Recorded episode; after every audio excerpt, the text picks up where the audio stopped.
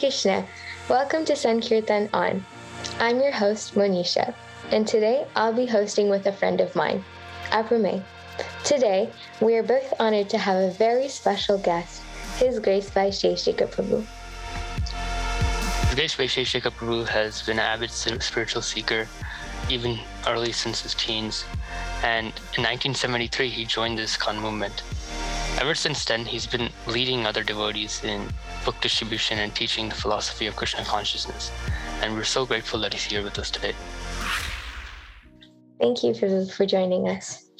I'm so happy to be here and great to see you too, to hear you too, and to be connecting with so many people outside listening to this podcast. Hare Krishna. Thank you. And Aprame Prabhu, I know this is also one of your first time being featured. So could you tell us a little bit about yourself as well? Hare Krishna. My name is Aprame, uh, as you could tell.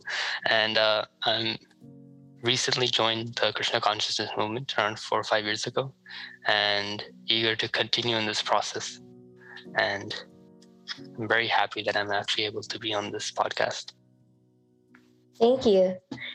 Um, and with that being said, let's move forward to the first segment of this podcast. We want to talk about a little bit, we want to reflect a little bit on these past years, especially since the beginning of the pandemic, and also on the different elements since then. So I want to ask how did Sankirtan evolve through the pandemic? On your last visit um, on the Sankirtan On podcast back in December 2020, you spoke about how it was significantly simple to distribute books to people via phone call or text message. So, could you elaborate on this process a little bit? Well, simple means it's straightforward. As straightforward as meeting somebody on the street or door to door or anywhere else, uh, meeting somebody through some electronic medium like using a telephone or text messaging somebody is also very straightforward. Um, people are so used to communicating in that way that devotees uh, thought maybe it's not possible to do anything during the pandemic, but then found it straightforward and therefore simple to just call people up. And they're the same people, we're the same people, the communication goes on. So that that was a great revelation, I think, to uh, to devotees who were able to take up that kind of book distribution during the pandemic. Mm. One thing we're also thinking about was how do we learn from the pandemic? I mean, everybody looked at the pandemic as such a huge event, and especially for Sankirtan, it was such a drastic change. So, as we're easing back into the real world, especially since vaccines have come out, um, what are some things that you would say that we have actually learned from the pandemic and that we're implementing nowadays in Sankirtan? Well, when you say back into the real world, I think one of the lessons we learned, and I, I think one of the ways people thought of the quote unquote real world is the back to normal. That's something that we all seek all the time. Our bodies are always trying to stay at a normal temperature. We're trying to have a, a, normal or steady kind of lifestyle. And, you know, we don't like a lot of jarring changes in our lives. So everyone wants to go back to normal, but there is no normal. That's one of the lessons we learned during the pandemic is normal is a state of mind.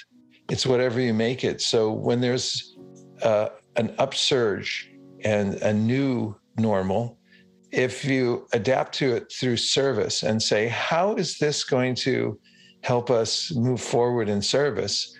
Then that becomes your normal. So I think this is what Krishna is talking about in the Bhagavad Gita when he advocates being uh, equal in mind. And that is that whatever happens, just see it as an opportunity to go on serving. This is one of the biggest learning experiences for those who just went on with their service, whatever way it could be done during the pandemic. And they created a new normal. It's like, yeah, we're the same as we ever were. we're just doing it in a slightly different way. Yeah, it's interesting that you bring up how um, it's a new, there's always going to be a new normal, and there's a lot of inconsistency in our lives. Uh, something I wanted to touch upon is that in all of our lives, there's inconsistency, there's changes, and how we deal with it is very different for each one of us. So, how was this something that was transferable into the community, in our community at large, especially at ISKCON of Silicon Valley and many communities around the world? We've seen an upsurge in Sankirtan over the pandemic. So, I want to ask, how is that like change possible in a community? Well, community means communication. And you have to have, for a community, a common set of values. And in ISV and around the world, we had some common value to, sh- to hold on to together. This is one of the reasons that our book distribution movement grew globally and it grew, grew locally also.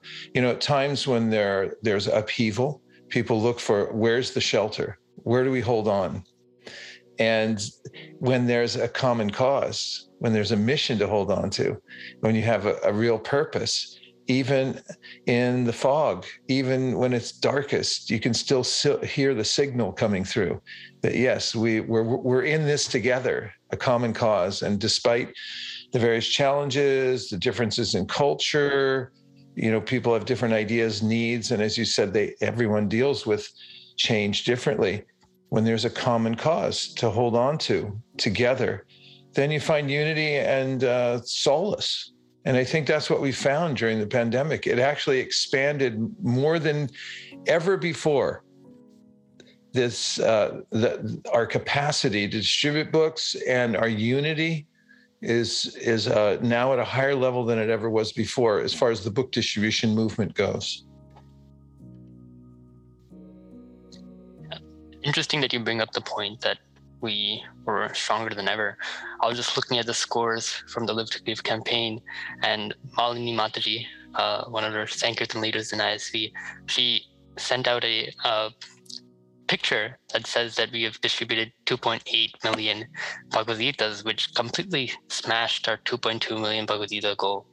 And it's almost unbelievable that this was able to happen in uh, a time when transport and um, other sorts of like physical communication was so much more difficult. And um, at least I know that some of um, orders uh, or packages that I've ordered, they've been delayed for months because they've just been lost in shipping ports and things like that. And having said that, the, the fact that books were able to be distributed that great was is kind of amazing. So. Well, one thing I noticed was when the attitude, when devotees had an attitude that, yes, we can do this, we're just not sure how. Then we came up with several battle cries during this pandemic. One of them is that workarounds bring turnarounds. Workarounds means that never, never give up always look at opportunity at, as it at the obstacles and opportunity. For instance, let's say you can't get books. Does that mean you can't sell books if you don't have them? Well, previously I had said that because in the second law of book distribution I, I wrote about in our family business, I, I said you can't distribute books you don't have. But what is the definition of ha- to have? That's the question. So we actually have the books. They just might be avyakta at a certain time. So in France, as an example, uh, the devotees wanted to sell Bhagavatams during the Bhadra Purnima, but they didn't have any. They hadn't been printed yet. And so we had a conversation about it and we discussed how when Prabhupada was first writing his books, they weren't manifest yet, many of them, but still people bought what we call standing orders, which means they bought whatever books would come out in the future. That, that's what they were paying for. And so when devotees heard about this, they were inspired to just tell people people this is the way it is we don't have the books yet but you can buy them now and it didn't inhibit their distribution at all so it was a mindset of overcoming obstacles and finding out what the workaround is. And that led to a turnaround because whatever the supply chain is doing, we can still distribute the books because they're there. They just might not have arrived yet. People a lot of times wait for products to show up later and they pay for them first, right? like even on Amazon Prime, even if it's going to come fairly quickly, you still got to pay first. so that's one example, but there are many, many uh, all over the world that people have this experience of just being brave, moving forward, and then finding out, yeah, it can be done. And the 2.8, uh, you know, the goal was 2, 2.2 million, which was a well-reasoned goal. We talked to everybody in the world and uh, all the leaders on each continent and got an idea for what they were up for. And nobody knew exactly because the pandemic kept, keeps coming and going, and people weren't sure we are going to be on lockdown. So we were slightly conservative and made the goal for a little bit more than we than we made it for last year. It was two million la- uh, in 2020, and then it was 2.2 in 2021. But you know, as you said, it went 2.8 plus, and so that's a significant increase. The goals are potent. When devotees have something to shoot for, then they they have a reason to increase their capacity. That's incredible. And something that I'm recalling that uh, you say often is assume it can be done. And there was also a video on it that, our um, song that was released on it, which was very beautiful to hear. Uh, and you can also check it out on our Spotify and SoundCloud to any of the viewers that are listening to this podcast right now. And um, something I want to mention is that we talked about a community a lot and how the attitude of a community can really change the outcome of um, what we're putting in. What if someone doesn't have a community near them or anyone really that they can keep in contact with? Who should they reach out to in that situation? Yeah, it's a good point. Well, this was another revelation during the pandemic. We all lost our sense of physical community because during at least here in America, we were on shelter in place. We couldn't gather by law. We weren't able to go in and have congregational meetings inside the temple that we're used to, sit with each other, have prasadam and so forth. So then what did we do? We got on Zoom. And there's a sense of community there. And, and so devotees put their energy into organizing the digital communities, and they came up quite successful. Uh, for instance, the bhakti community is one. We were poised for that for some time and have been working on it, but the pandemic forced our hand, and and we were uh, immediately uh, ready to you know start it off. And so was everybody ready to join that community online. Our corporate audience and people who are aspiring for spiritual life in different ways were happy and felt like it was a, a place where they could get some shelter if they just join a Zoom call and they could see the faces of others who are going through the same things they were. So that was another big increase during the, the pandemic was the digital community. I mean, it was there to some degree before, but now it's become definitely a thing. Yes, and it's like it's just like you said earlier. Uh, we find workarounds, and this is definitely a workaround around, especially for devotees who don't have a physical community near them. There's always an option of digital communities around the world. And with this scenario being posed, we do uh, we would like to move to our next section because our next section has a lot of scenarios for us.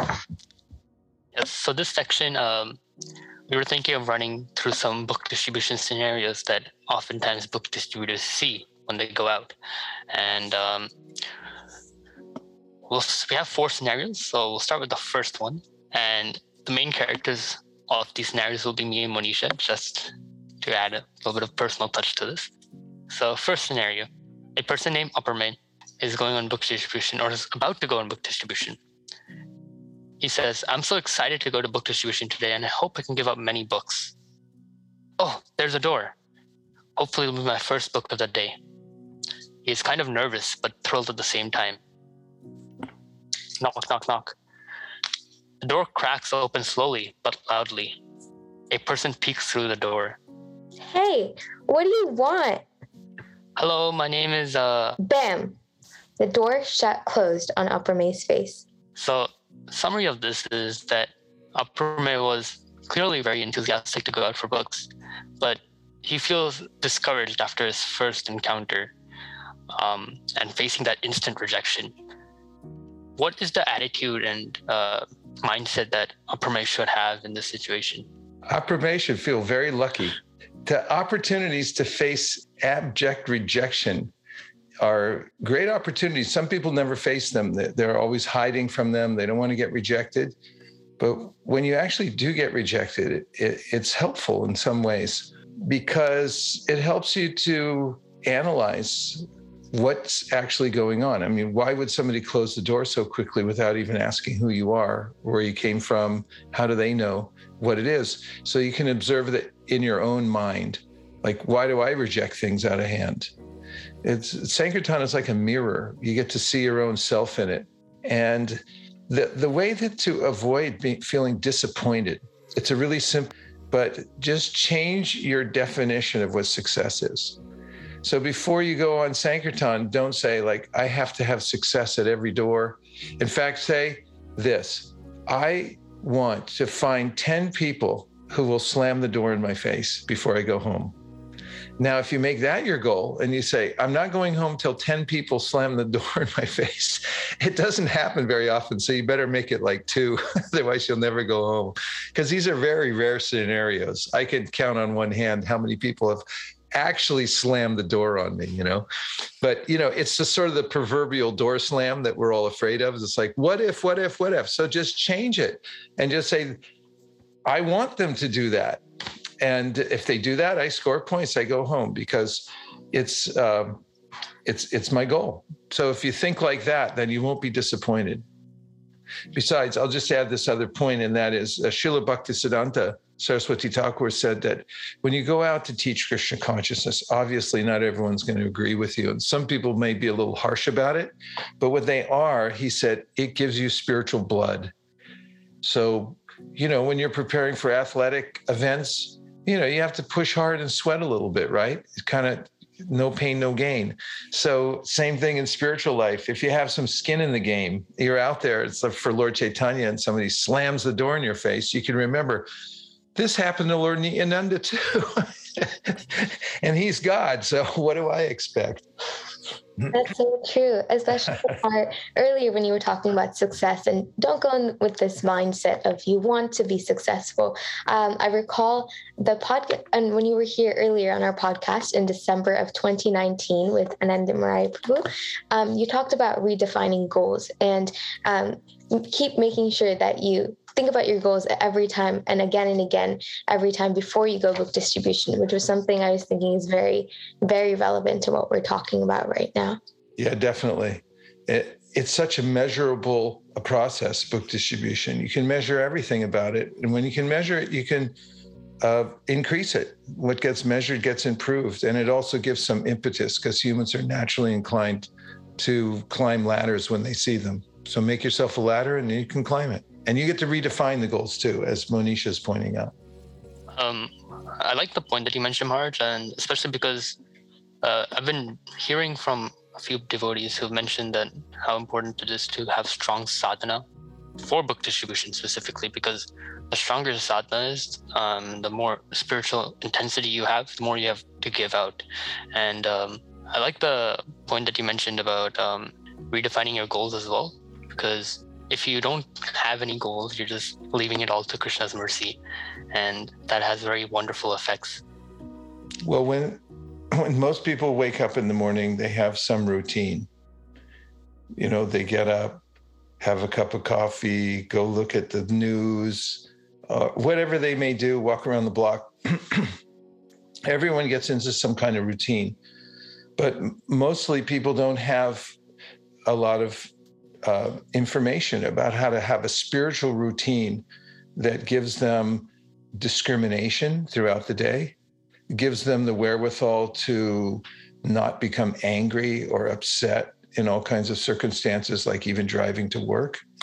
And so when we when you have that, that meaning a spiritual practice that gives you a kind of internal fortitude and also an effulgence that effulgence is something that people notice when they see somebody who's practiced in the morning, has controlled their senses. You can see it in somebody's face, in their countenance. They become effulgent. And that's one of the ways that we become successful in book distribution or in life in general. Book distribution is life.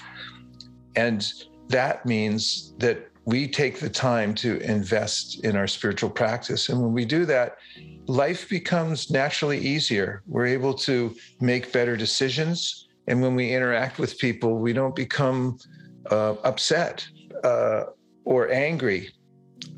And and people notice that we our countenance looks different than other people's countenances because we have some spiritual shakti Interesting. And especially the point about sadhana and your spiritual what you're investing in your spiritual practice um, and a lot of times in many different book distribution um, locations what teams of devotees usually do um, is they gather together and they make a prayer. And this is something that you also do a lot, Prabhu, where you make a prayer before beginning a program or even after ending a program. And so, how should one even start to make a prayer? And what does that sort of entail when they're hoping to make one? Well, the spirit of making a prayer is what's most important. And the spirit of making a prayer is I'm an instrument and I'm also helpless. So if you ask Krishna to please use you in his service, and then you play the part of the instrument, then there's no anxiety because you know that you're doing your best and Krishna's working through you.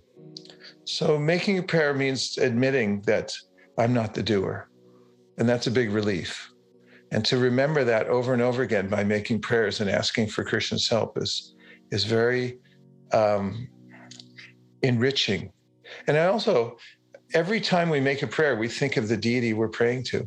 Like when we say, Dear Srila Prabhupada, Dear Shri Chaitanya Mahaprabhu, Dear Shri Shri Panchatattva, Shri Shri Radha Madan Mohan, Shri Shri Lakshmi Nrisimhadev, every time we think of the deities we're speaking about and we start to develop a relationship with them by saying that and, and remembering over and over again that I can't make one step without their help.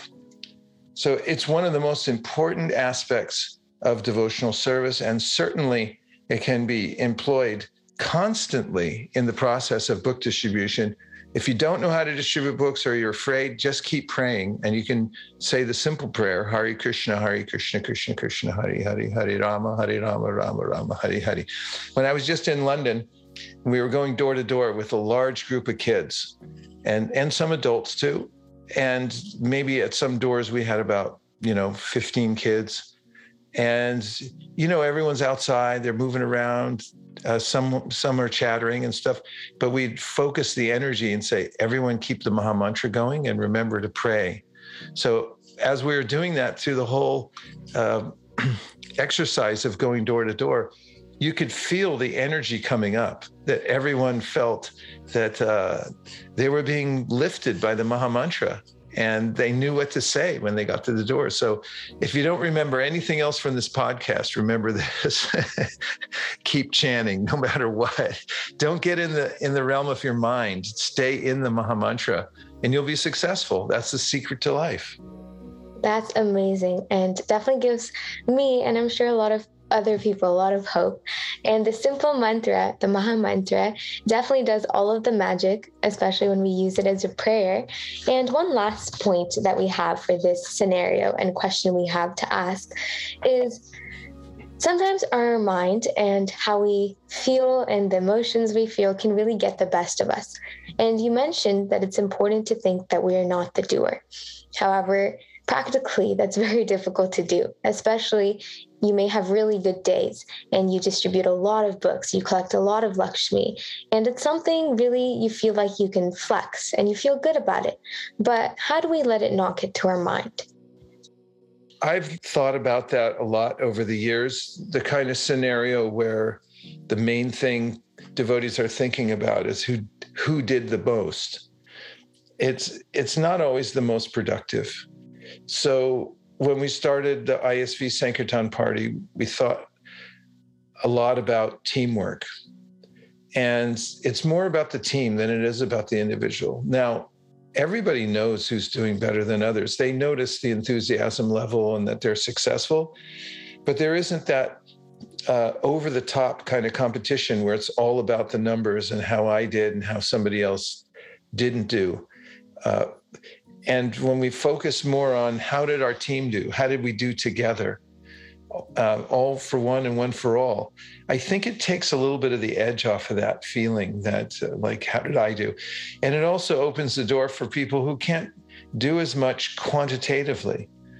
You know, maybe they don't have the physical ability to be out as long as other people, or just, you know, they're not used to it. Uh, but they don't have to perform at a high level. They just have to perform at their capacity.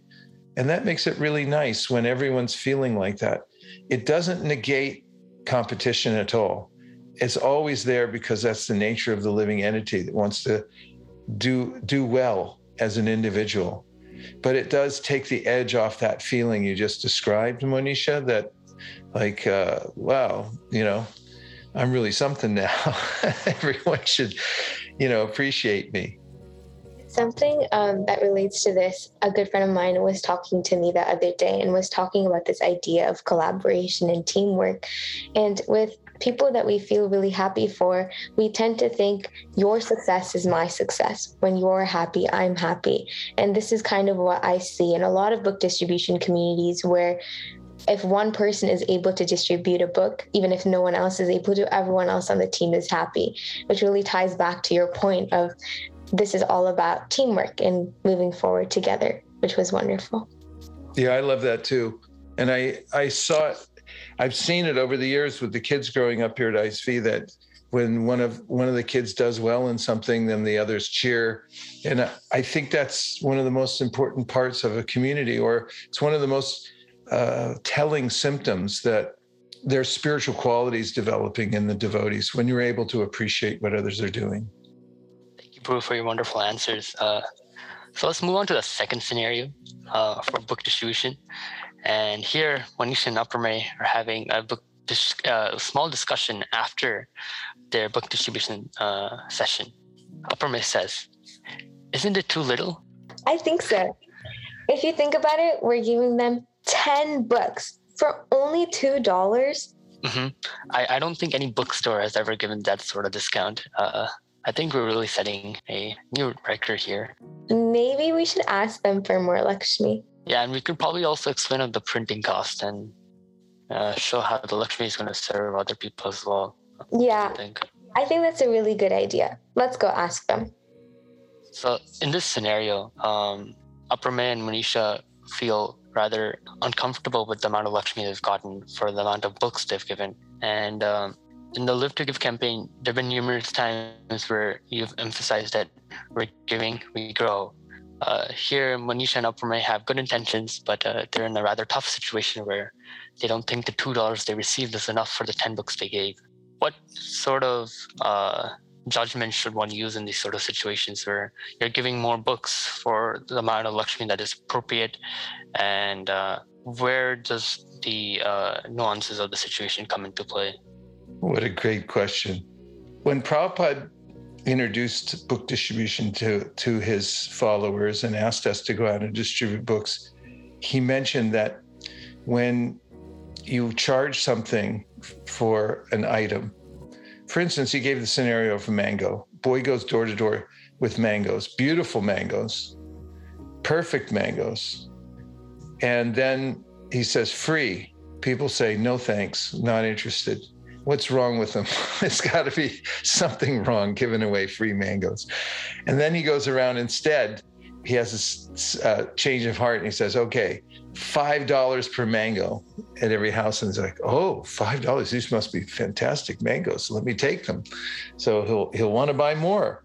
So Prabhupada put it to the the way that people would appreciate books if they gave something in return. So the main point is the money they're giving in return is a token money is just paper. It's just paper and money and it. You know even more subtle if they give on a credit card. I mean where is it? Did you get some land or a cow out of that? Or just some idea? There's money somewhere. So it's just energy moving around. So we make judgments that is the person appreciative of what he or she is getting? This is an important point. Uh, during the pandemic we had this case where people were all locked down. We couldn't really contact them, so it was hard to tell. But we did put some books on doorknobs, but we made sure that it was very personalized. We had a personal note in, we had prasadam, we had information how they could get connected. And some people became devotees. We got hundreds of cards and letters back from people saying, Thank you for coming to us during this dark time and giving us these books. They appreciated it. And there are other scenarios, like at Rath Yatra, sometimes we hand out some book packs, but people are in awe of the parade and seeing Lord Jagannath. They don't know who it is, but they definitely appreciate something good is going on here. So when they get a book, they're in a mood of appreciation. If, on the other hand, you just go on a street corners here, here, take this, we're trying to get rid of them, people also will not be able to, in that context, appreciate that it's a valuable thing. And so keep in mind the main reason we ask for something in return is that way they get more out of it. In fact, uh, when I was just in Wales, we went out on Sankirtan and there was this man, he was smoking a cigarette. And I showed him a book. He appreciated it a little bit. I asked him for a donation. He said he didn't have any money because he was working. He was just on a on a break. So I said, give something. And he said, all I have is cigarettes. So I said, okay, give them to me. And he wouldn't give me the whole pack. Not that I, I needed cigarettes, of course, but you know, he, then he said, I'll give you one cigarette. So he gave me that. And then he said, you want the lighter? And I said, yeah, I'll take the lighter, but you take the cigarette back. I think he meant he thought I wanted to light it or something, but I kept the lighter. And I told him that if you give this lighter, which he didn't want to do actually, you're going to get spiritual advancement because we're going to use it in a spiritual way and then the, he when he agreed the whole scenario changed and he was able to appreciate the book because he had made a sacrifice for it. So it's an art. You have to know how to extract the best out of each person you meet. In book distribution or any other time so it's creating a, a mood where they actually appreciate what you're giving them. And asking for a donation is just one of the ways to do that. It's not about the money. The money comes pouring in as we know we can't stop it. When we're doing yagya, the money comes in so fast that we don't know how, we can't count it all fast enough. What to speak of spend it? We have to figure out ways how to increase the yagya. That's not the problem. Problem is making sure each person has an a, appreciation for the thing that they're getting, which is, you know, the, the that's incumbent on the distributor to try to create that in the person. I like the point, Maharaj, where you said uh, we should try to look for the best in people. Um, it's also a common t- uh, point in Vaishnav culture as well, especially if you want to avoid offenses. You always try to look for the best in people, and that way you grow not only as a person, but you help other people grow as well. And uh, I really like the point you mentioned that you want to try to uh, bring out the best in other people while distributing books, um, because that's kind of difficult, especially when distributing books, I've noticed myself as a neophyte book distributor, I tend to somewhat discriminate sometimes. I'm not sure if this person really wants to take it. He doesn't look very inclined, and I don't I I don't extend the conversation perhaps as long as I should. So that's definitely one point I'll be taking taking home and practice on, practicing on it. Monisha, do you have anything else to add? I don't. But this does tie to our next scenario that we have. So, uh, Prabhu, if you don't have anything else you have you'd like to add, we can pose the next scenario. I'd like to hear the next scenario. All right. Um, this scenario is about Bhakta Bob. It's Bhakta Bob's first time going out on book distribution. He's heard a lot of lectures, and by a lot, we mean a lot. He attends every Srimad Bhagavatam class that there is. And he knows that he should be distributing books to ripe fruits. But out on the street, he isn't able to see anyone who stands out to him. He isn't able to see effulgent people or just people that are unique. What can you tell Bhakta Bob?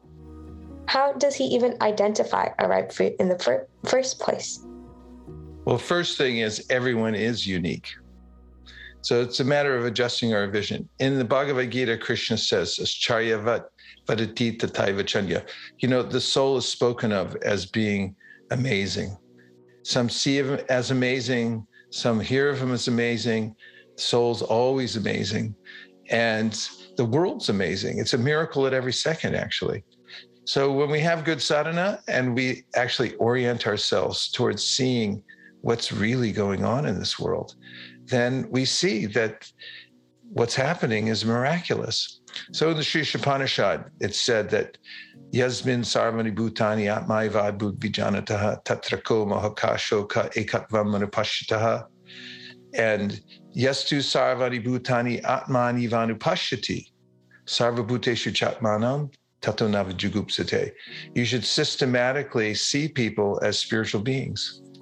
So that's a, in the macro sense. I mean, everywhere. Try to see that it's amazing that the the bodies uh, are vehicles for the soul and the super soul, and they're all there. So now, on a practical level, the way I do it when I'm out on book distribution is I try to make a conscious contact with with, with each person, and the way to do that is through the eyes, because the eyes are the window to the soul. So let's say I'm I'm out on the street. I'll I'll wave to people and say hello. And then I try to make eye to eye contact with them. If they don't want to make eye to eye contact, that's a sign that they don't want to talk. They're not open, they're not ripe fruits. If they make eye to eye contact and they don't smile, it means like on a scale of one to 10, 10 being completely open and ripe, they're at about a 4.5. You got to find people like five and 5.1 and up. and that means you you wave, you make eye contact, and then they smile a little bit. There you got a 5.1. Then you can ask them a question because questions lead the conversation and questions are hooks uh, through which we can pull people closer to Krishna. So you just ask a question. I first announce myself and say, I'm from California. Where are you from? That's an easy question. Where are you from? It's not a yes or no question. Like, are you interested in this? And they'll go, no. just where are you from? And wherever they're from, you can appreciate because everyone worships their homeland. And they'll say, you know, I'm from Rancho Cucamonga. And Rancho Cucamonga, I love Rancho Cucamonga. I, I know somebody from Rancho. And then your immediate friends there's no more fun than you can have than making contact with living entities for the purpose of handing them some spiritual literature that's going to change their life.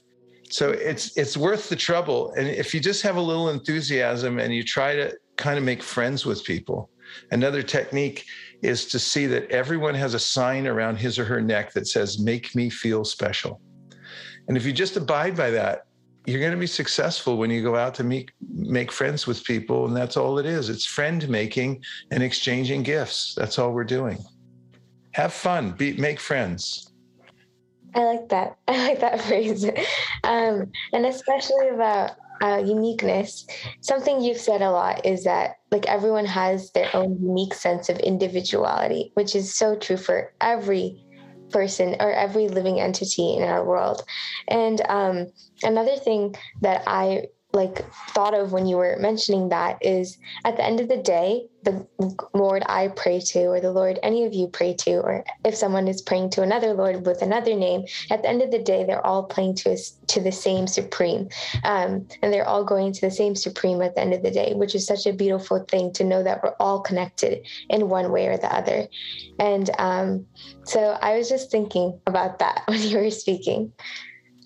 Yeah, that that thinking like that is a way uh, to uh, actually connect with people, because if we have that sense of unity, which is really seeing through the mode of goodness, as Krishna describes in the Bhagavad Gita, and we see how we're connected people rather than the mode of passion, how we're different from other people, which is what the mind wants to do. Is God, that person's from a really different culture. They probably wouldn't take. They look like this, that, the other thing. We're making distinctions but if you think like you're talking about Monisha, and that you're seeing, yeah, we're all part of Krishna, then you just feel joyful to to to be with people and they pick up on it.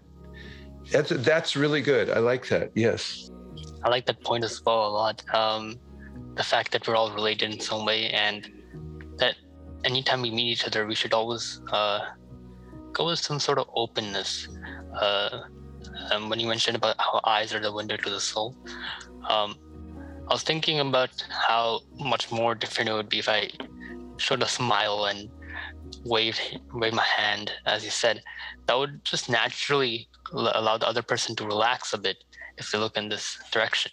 Because oftentimes when we're walking on the street, people are looking around and they see this such a hectic environment. Everybody's running from one place to another. And if they see just a random person just staying there smiling in this hectic environment, they'll naturally feel attracted. I've heard a few stories of how uh, people they walk by devotees who are in Harinam Sankirtan, uh, who are singing and chanting or distributing books, and they later comment that, "Oh, this person looks so happy," and I really want to be a part of that. And if we as devotees can show that side, right, really just show that, hey, we're actually happy here. You can be happy too, just from our expression. It would make uh, connecting with that person a lot much, a lot easier. So. I love your point, Aprame. It's it's really a visceral experience that people have when they meet devotees or they hear the chanting, and that's what moves them. It it comes from the heart level.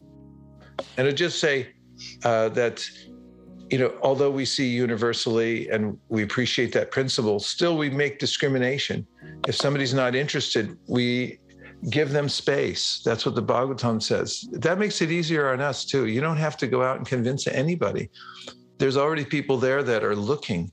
So if you create the right kind of of interaction with people, if you uh, meet them in a friendly way, you'll be able to see right away if they meet the criteria that the Bhagavatam says that they should be a little bit open. And if they're not, no harm, no foul, just let them go. And, and you're following the Shastra just perfectly. Thank you. And so now we'll be moving to our last scenario. And in this final scenario, Aprame is distributing books to a teenager, um, also known as Monisha. Hi, I'm Aprame. We're giving out some books on yoga and meditation. Oh, cool. That looks really interesting. Yeah, here. Why don't you take a little bit of a look? Oh, it's okay. I actually just got a new iPhone, computer, iPad, and a lot of other devices. Oh, and an Apple Watch. I'm sure I could pull it up there. Maybe just send me the title of the book or the link if it's online somewhere. Of course. Uh, I would love to, but why don't you take a physical copy as well? It's a gift, and it would be nice if you could, even if you don't need it, you could also gift it to your friends. Oh, it's okay. I think it's a little too heavy for me. Thank you for the offer, though. So, in this situation, um, we see that Monisha is a young person with a lot of different devices. So, why would you say that physical copies of books are so important? Could she not take an easy way out and just use the internet on one of her many devices?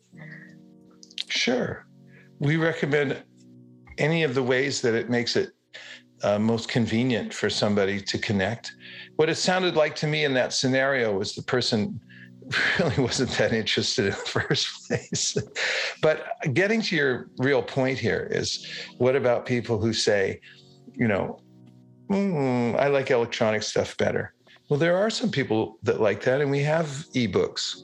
In fact, we're developing it quite rapidly. We did it during the pandemic because that was one of the ways we made it more expedient to get books to people. We came up with a method for pre purchasing ebooks uh, through Amazon, and then we could resell them. Actually, not resell them, but we could give them away and accept donations. Uh, uh, and, and that, that way is bona fide. And meanwhile, uh, we're developing even more efficient ways, even uh, just now. Even uh, uh I don't know. I keep. Uh, I'm tempted to say now that the pandemic's over, but I don't think that's true.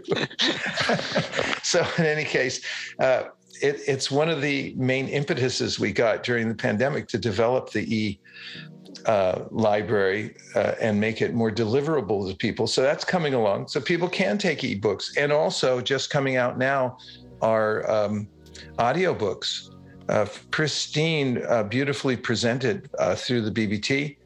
And uh, those will be available also. But to one of your questions, and that is why should somebody take a physical book? Well, I will say that physical books are not going away.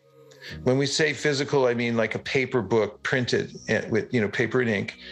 Uh, the studies all over the, the world show that people like books. They like to have something to hold, to put in their house, there's something about the spatial limitation in it that it has a beginning and an end.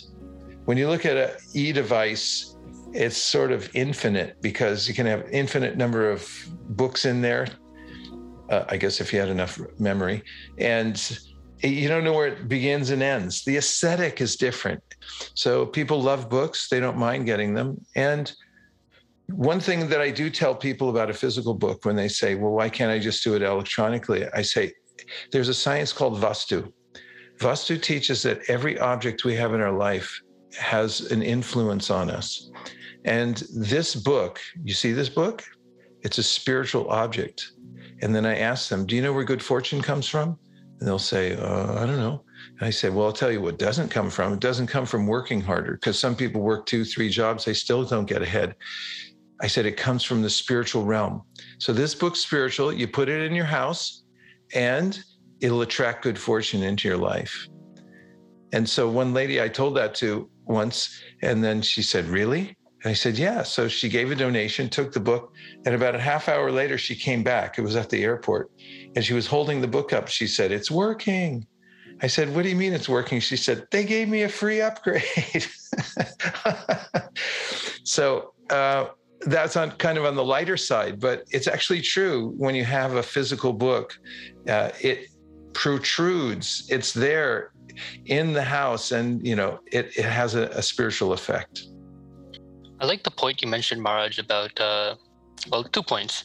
One was first that uh, if you have an electronic copy, it becomes somewhat uh, infinite uh, in the sense that, um, well, there's so much on your computer that you may never ever actually get to the book in the first place. Right. And to find the book or to think about the book, you have to actually think about it. It has to be from your mind. And well, I don't think Maya will be too accepting of that if you just randomly think of Bhagavad Gita while thinking of some other random movie you watched the other day.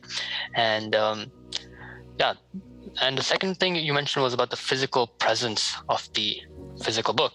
And I just remember yesterday itself, I was sitting and about to go to sleep and um, i saw the madhurya kadambini just saw it for a little bit i was like let me see. I haven't, I, I don't really know what this book is about. So I read the introduction and was hooked on it for a bit. And um, I noticed that it was only because I could see the book that I would actually ever try to search it. If I couldn't see the book, I would never. And uh, yeah, both those points you mentioned, Maharaj, make a lot of sense. Yeah, out of sight, out of mind. And what to speak of, I liked how you, you alluded to the fact you could get on your phone with the intention of reading a book and then end up playing a game or something like that for the next two years and forget to read the book. Yeah, and another situation I was recalling recently is when we were in on- online school during the pandemic, we had everything online. All our textbooks, all our homework, all our labs, even our virtual labs for science classes were online. And I recall that there were many times where the lab site itself would crash because there was too many users on there or something wasn't working or something like that. And one time we had an internet crash, so we had the day off from school. And I was recalling that doesn't really happen happen with a physical copy of a book. Um, and that's just there for you. And I think of, you just came up with the perfect line for somebody who says like, "This doesn't crash."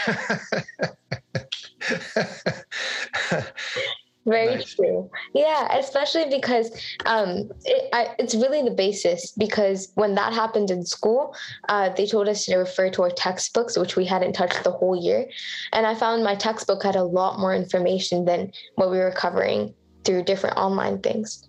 Excellent points. With that being said, we can move forward to our last segment of this podcast.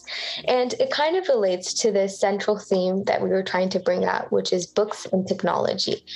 Um, and as society is advancing, we notice that technological advances are also very prominent. Um, even in our Sankirtan methods, especially over the pandemic, we've seen that through a simple phone call or text message, we can really make a huge difference. So, we'd like to ask you a question.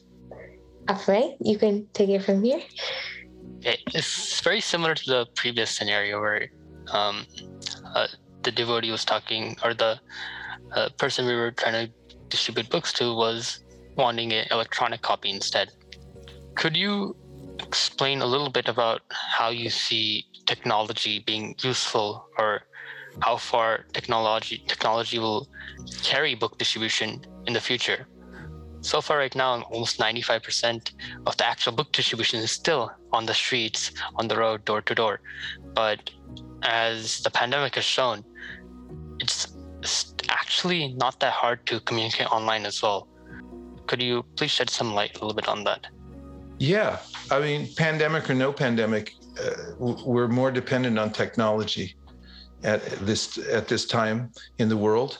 And one of the ways I see it, that is book distribution and outreach increasing on the electronic side, is through creating communities.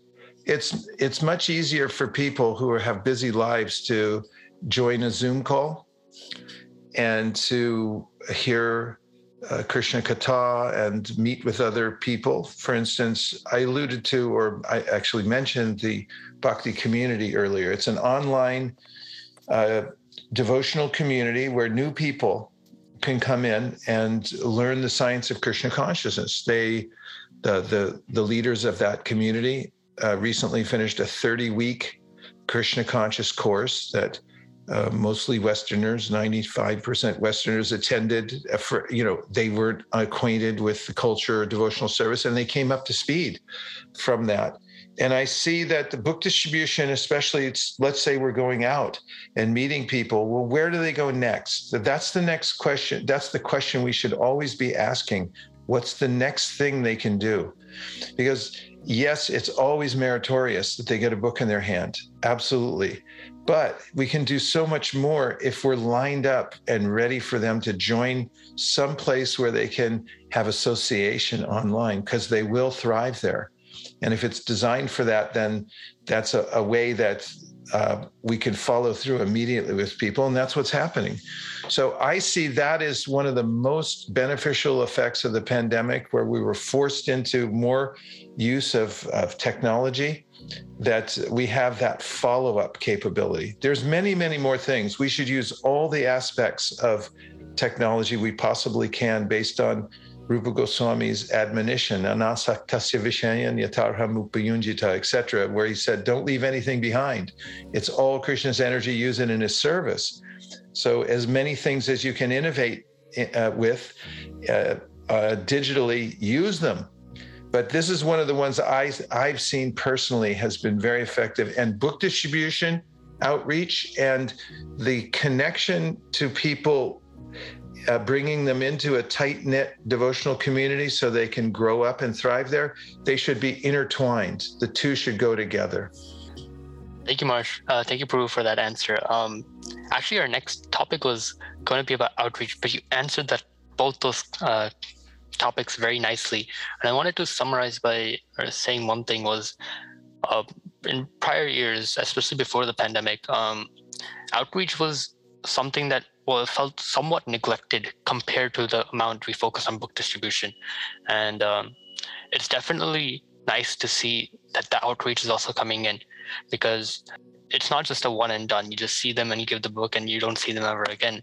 You want to make lasting connections because then is not for them to take the book, it's for them to read the book, to understand the book and become devotees. And uh, I like the point you mentioned, Maharaj, is uh, to sort of mix uh, everything that we have together and try to reach the end goal, which is making as many devotees as possible through this process of Sankirtan. We had one last question, which is a little bit more catered toward young people and um, youth in Sankirtan. What can they do to get more involved? How do they begin? And how can we continue as uh, making that as a primary service in their lives? Well, whether it's a primary or secondary service, or whether they just try it out a few times, it's all for the benefit of the person who goes out on book distribution. The main reason to go out on book distribution as a young person is for how it will, or for what it makes of you to do it. Just the the prospect that you're going to go out and meet people, uh, you know, strangers, and introduce Krishna consciousness to them. Uh, to be able to accommodate that, you have to rise to a certain level. Like means you have to have the impetus to do that in the first place. I mean, why would you do that unless you had some taste for it yourself? Like, why not sell something else besides Bhagavad Gita, soap on a rope or something like that? You know, you could sell any number of things. So, but if you like Bhagavad Gita and you're thinking, boy, I should really share this with people, that's a good start. And when when you go out on book distribution, you have to overcome this fear and you have to switch into being an instrument rather than a doer. You're not the performer. You're just out there as a servant and humbly approaching. And as you two know, because you've been distributing books since you were babies, uh, you know, you you get purified. You learn things on book distribution you don't learn anywhere else. For instance, you you learn how to communicate with people. You also learn how people are people everywhere. They're the same. They're the same souls in the bodies the, the philosophy of Bhagavad Gita comes to life. And you also learn how the material world is cosmic sensitivity training. As, as you are to others, that's how they are back to you. so, I mean, there's so many benefits. And young people going on on book distribution is uh, actually endearing to people. They see young people out there and they think, wow, people, uh, young people doing something substantial you know, I mean, a lot of young people nowadays are just out to have fun. And the ways they have fun are, are not necessarily uh, wholesome. In fact, they're downright destructive. So when people see young people who are actually spiritually engaged and trying to do good for the world by distributing knowledge, they become enlivened. And it, it's a good look for the world, don't you think? For sure. Yeah. So go out with a team and have fun. And it's, you I'll say it again, you can't have any more fun than you can on book distribution going out with a team of devotees. It's it's just exhilarating and it's a riot actually. That was so well said. I think one of the beautiful things for us growing up, and I'm sure a lot of other youth, is that, like you said, um, as we really see the Bhagavad Gita and different teachings come to life. And I I've always heard like other people who are older or like strangers that we're distributing books to, they'll often say, Wow, you know so much. Or how do you know this? Who taught you this? And even though we say the one or two or three or four lines, the normal things we say, oh, we're not, you know, we're like the seasons that are changing and that's who we are in this world, there's it's something that's so profound when they hear it from someone who's really young. I really like that because that that reminded me of another reason to go out on book distribution. It, you know, when you're young and you're sometimes young people are wondering, you know, am I into this because of cultural momentum, or is it because you know people want me to be Krishna conscious? Am I really? When you go out and you actually uh, test out the mantras, like you, you go out and show it, and you see how interested other people are in spiritual life uh, and you you realize actually I'm fortunate because we can get insulated and feel spoiled and forget how fortunate we are until you actually go out and see that as you were pointing out other people they don't get a drop of this. We get oceans of it and then we think like meh. But when you go out and give a drop to somebody else on the street and they go like where you been all my life? You saved me. Then you start thinking wow we're really lucky and that's a good place to be. You know you got to have gratitude to actually be successful in life and and to be happy. I like a few of the points you mentioned Prabhu. Um, one was that it's endearing for young people uh, for people to see young people do something that they think is useful. They're actually doing something that's benefiting society. They may not know what it is. They may not absolutely agree with it but they think that some they're doing something good. And um, I know a few devotees uh, when I've been gone on in book distribution, they always say the younger the better. And I've seen devotees with really, really young kids, like two years old or three year old, they'll take the kid and make the kid say something. They'll know like three lines, they're speaking baby talk. It doesn't make the most coherent sense, but their effort is so pure that the target uh, is instantly um, uh, feeling happy. They, they, they just feel so happy because they see just raw, um, pure emotion, raw happy emotions from the kid, the father, the mother, whoever else is in that team, the society, and um, yeah, that just shows that Krishna consciousness is a lot about just showing that happiness to others.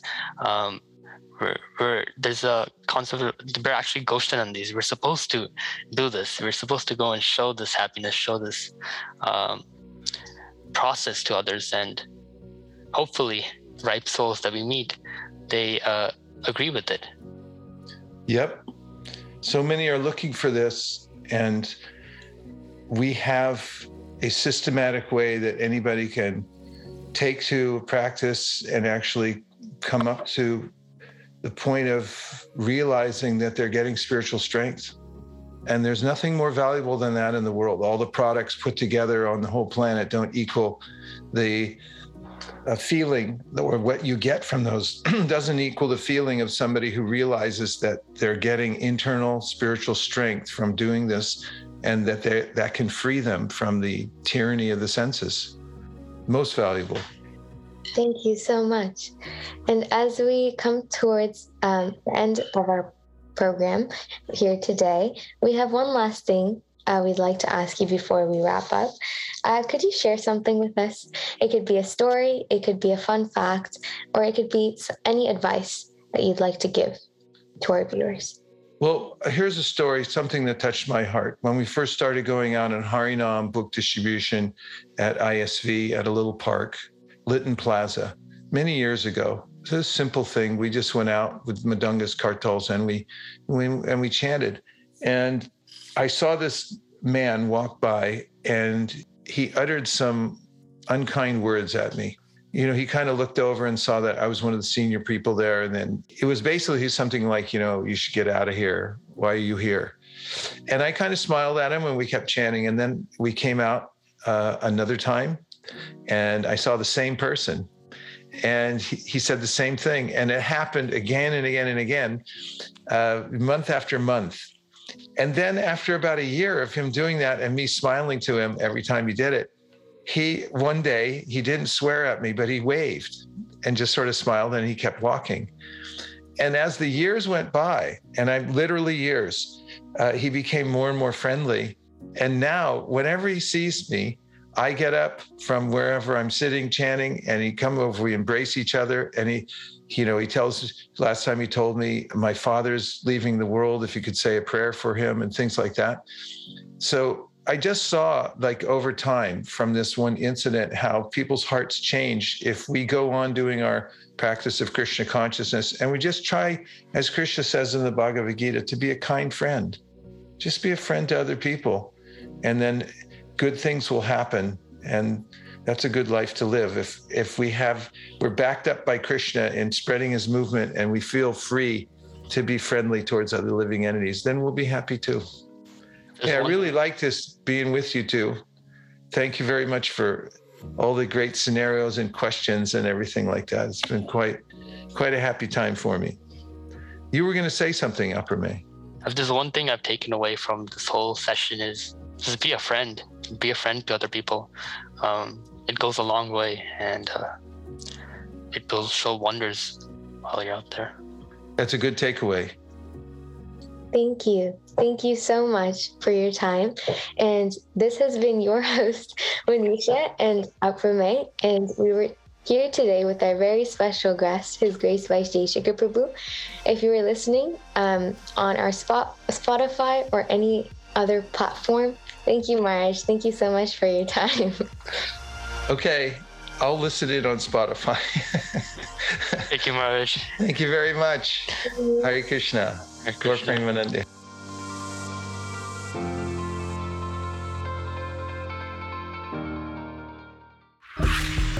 Thank you again for listening to Sankirtan On.